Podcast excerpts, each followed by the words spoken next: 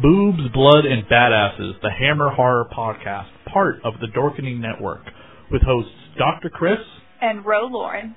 Twice a month, we will talk about a Hammer horror film, only the horror movies of the Hammer catalog from the Britain studio from the 60s, 70s, and the 50s, 60s, and 70s. Join us as we not only discuss the film's plotline, but also factoids about the different actors, production crew, and behind the scenes facts, as well as going over any of the information that happens to be on the Blu rays or DVDs from these fantastic films. We will be covering classic films from Hammer's catalog Horror of Dracula, Horror of Frankenstein, Brides of Dracula, Prince of Darkness, Dracula Has Risen from the Grave, just to name a few. We will also not be shying away from topics like sex, blood, and abuse towards women that many people may think be too taboo to talk about. Join us again twice a month here on the Dorkening Network and check out the rest of the shows on the Dorkening Network. You can find us at ChrisDSAV on Twitter. And you can find me on Twitter at RoLauren, R O L 0 R E N.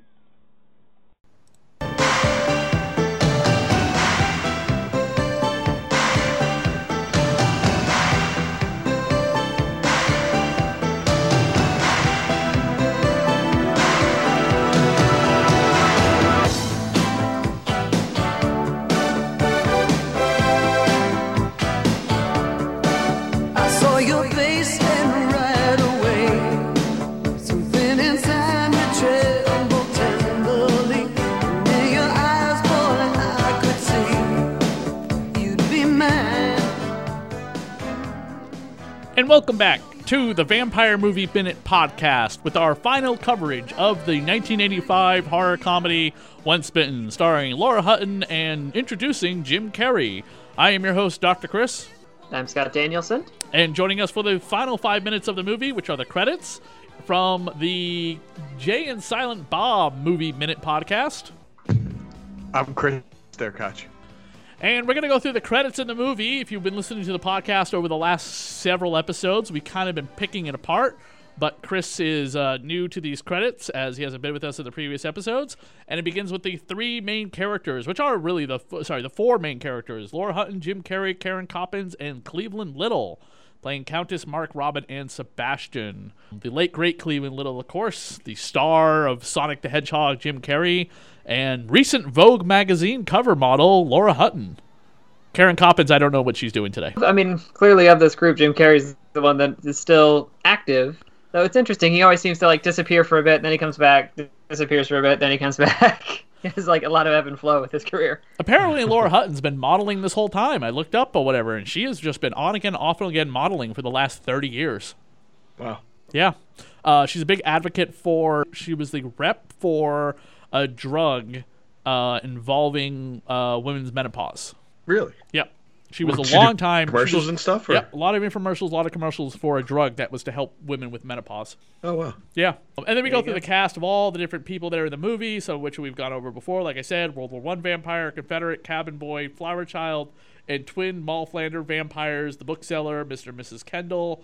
Uh, character a- character actresses that have been in other things, such as uh, Suzette, played by Megan Mullally from uh, uh, Will and Grace. Oh wow, I didn't realize that was her. Yeah, she's also Tammy too. she's also Tammy too on uh, Parks and Rec. Okay. Yes. Yeah. Where she where she plays the crazy ex-wife to her real husband. Correct. Which is one of my favorite things. And uh, another another big actor uh, from Quantum Leap, Dean Stockwell.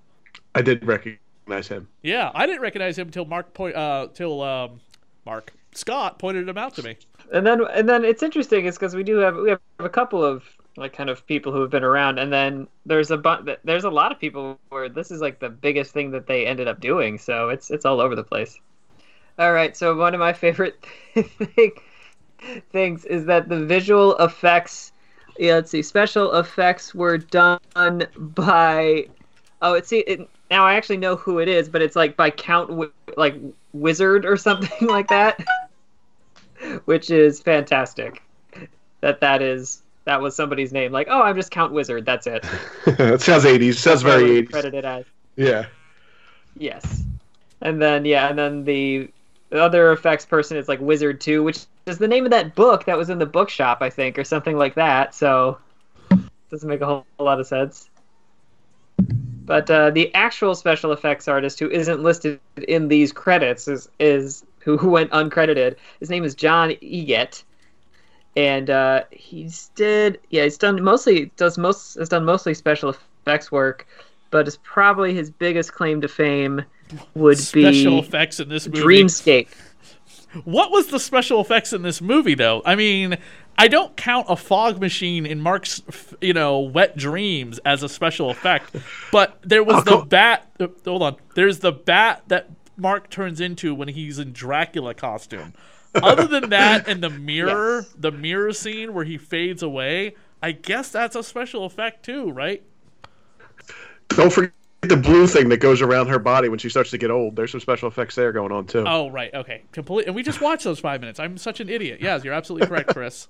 I That's al- funny. That yeah, there's almost nothing. I can see why you wouldn't necessarily want to be like, "This is my best stuff." It'd just be like, "Just put me in something else. I don't care." one Oh of no, the, that bat was pretty good. one of the people on the art department uh, that we didn't mention before unfortunately passed away last year and i think i remember hearing about this. He lived in middletown connecticut so not very far from me but he died july 8th 2019 so about 11 months ago. Frederick b. Van brunt. He was in he was the art director for um, a few 80s movies but once again from friday the 13th franchise he was the art director for friday the 13th part 5 a new beginning. This is the one with roy the ambulance driver as jason. Oh wow. And of course, we talked about previously that uh, Cabin Boy Vampire is from Friday the Thirteenth Part Two. Flower Child Vampire is from from Friday the Thirteenth Part Four. Huh.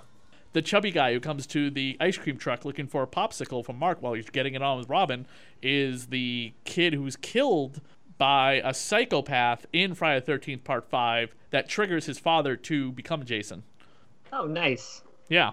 We should have we we this entire movie we should have had somebody on from the Friday the Thirteenth movie minute, and I believe that is a podcast, right, Chris?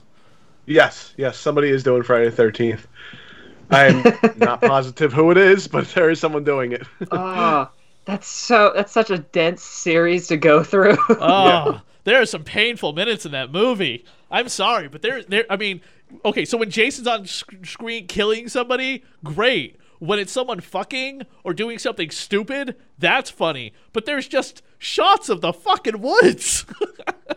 also, like uh, a, a one minute of sex would be okay, but when you got to go through like three or four minutes of it, it's gonna get a little rough. Ugh, you're gonna just be like, and then you're gonna go to bed with your wife or boyfriend or husband or whatever, and just be like, I, ugh, s- I see I'm where so I see bored with sex. the- I just Yeah, I spent see- three episodes on this. I can't do it again.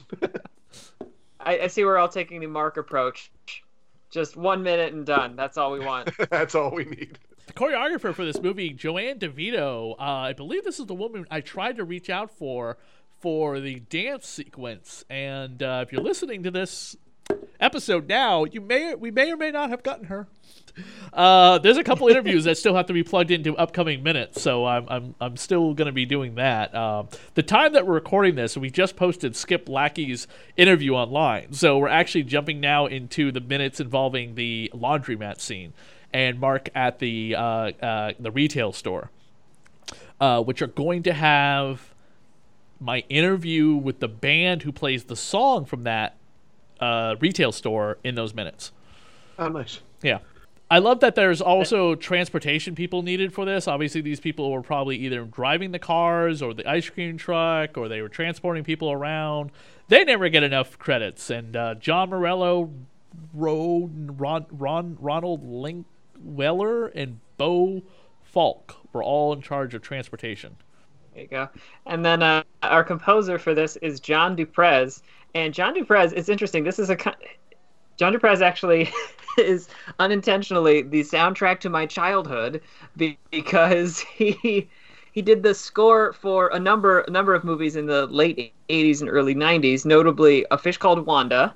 Did some of the music for Time Bandits. Was the composer for UHF, the Weird Al movie. and nice. then the first and then the first two Teenage Mutant Ninja Turtles movies. Yes, that's why his name constantly sounds familiar. She he was the uh, the Teenage Mutant Ninja Turtle composer, and that soundtrack recently just came out from uh, on vinyl like a year ago. It was the first time ever the score for TMNT had ever been released. Yeah, I I I still have the intro song in my head as of right now. That was the one I watched on a loop for for all all the time. Chris, do you have any comments about the uh, the credits for this movie as they uh, creep past before we get to the uh, the good old lion of MGM? Well, just so you know, I, I watched it on Tubi because I, that's where I could find it. And as the credits go, they stop, and it's trying to make me watch uh, American Werewolf in Paris. Is the next movie in 20 seconds? American Werewolf in Paris will come on. Just so you know. Ah, gotcha. it it won't even let me get through the credits. It stops credits and says in 20 seconds American. I don't know why American Werewolf in Paris would be the next guess, but uh, Wayne, supernatural vampire werewolf movie. You know, yeah, I guess that that would be slightly my... funny, funny horror movie from the '80s, I guess.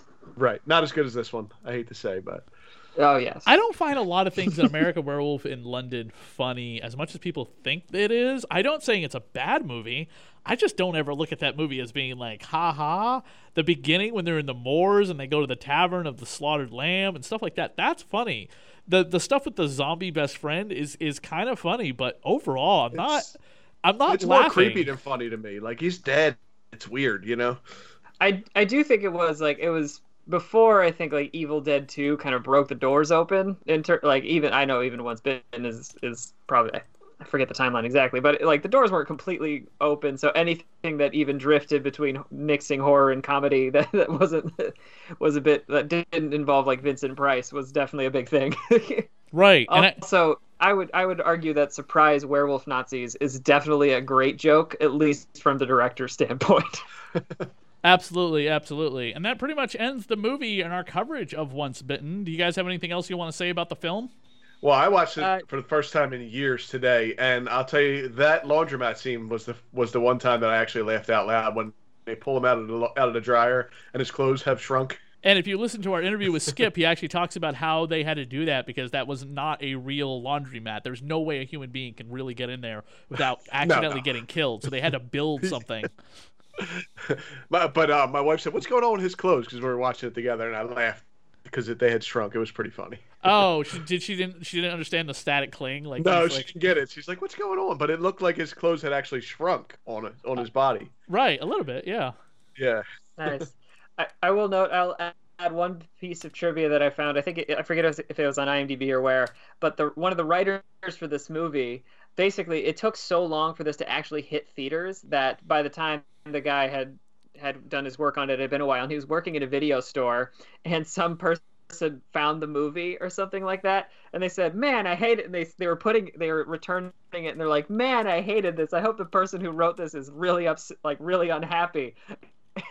And apparently, the writer comes up to him and goes, "You got your wish." I just thought that was very interesting that just like the screenwriter just happens to be in this video store where some guy's complaining about the movie he wrote, which is a nightmare I'm sure every screenwriter has had. If you enjoyed our coverage of the Vampire Movie Minute podcast, it sorry, let me start over. if you've enjoyed our coverage of the 1985 car comedy Once Bitten, please leave a rating on iTunes, Stitcher, and Google Play.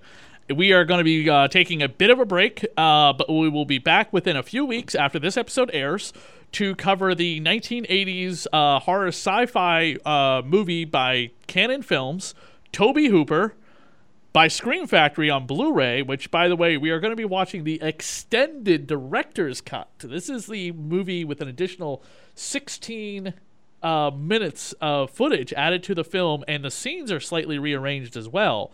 Lifeforce, a um, a, uh, a, a, a bizarro freaking movie. Let me tell you, I can't even describe it. But Scott and I are gonna dissect it. If you like Patrick Stewart, you'll love this movie. If you like vampires in space and naked women, you're definitely gonna love this movie. I'm gonna have to watch yes. it just just because you guys are making me. yeah. Yes, naked space vampires and Patrick Stewart when he still had a hairline. So definitely check it out. That's gotta be weird too. Yes, it's all going to be weird. Yes, in fact, this uh, movie came out a year before uh, he would uh, take over a certain starship in space. Now, I got to tell you, doing the extended cut is is dangerous ground because we did the extended cut of Mallrats last season, but that and sucked. we got nothing but shit. That's... We got nothing but shit for doing that. Yeah, but that that the, the extended cut of uh, Mallrats unfortunately does not hold up whatsoever. Uh, no, no. There's a lot of crazy things that were not in the original, the new, the real cut of Mallrats. No, I'm sorry. Yeah, that just does not hold up. But we are we are looking forward. By the way, Scott, we definitely have to start uh, Lifeforce uh, this year because it is also the 35th anniversary of Lifeforce. Oh, there you go. So I correct myself. He's actually two years away from premiering on Star Trek: The Next Generation. Okay. But we have a lot to talk about with the career of Tobe Hooper, Dan O'Bannon, Mathilda May, Peter Firth, obviously, uh, you know, the great Patrick Stewart, and of course, Cannon Films. And I'm still interested in if anyone wants to do it. I don't want to host it. I don't want to edit it. I don't want to do a lot of the legwork for it. But I would love to co-host somebody on Masters of the Universe, another Cannon disaster. I knew you were going to say it because you, you brought it up on my podcast also. Uh huh. I Oh, totally want to do Masters of the Universe. Come on, Masters of the Universe kicks ass. Oh, there's so many stories from that movie, like where, where they literally ran out of money three fourths of the way through shooting because Cannon was in the midst of folding, or how Dolph Lundgren basically got three attempts, like he didn't have a handle on English, and he got three attempts to get his English dialogue just passable enough, and he just made it. like all this stuff. But, uh, that's uh, a podcast I would love to do if anyone's interested in. Uh, Scott, where can people find all these glorious episodes and us on social media? Yeah, we're the Vampire Movie Minute or the Vampire Minute on everything. Twitter and Facebook, and then radiohorror.com for all previous episodes of this and The Lost Boys. Chris, where can people find you? I'm Chris Derkach. My co-host Jeff Ferry and I do the Jay and Silent Bob Minute. We are on doinggenre.com and all your podcast catchers.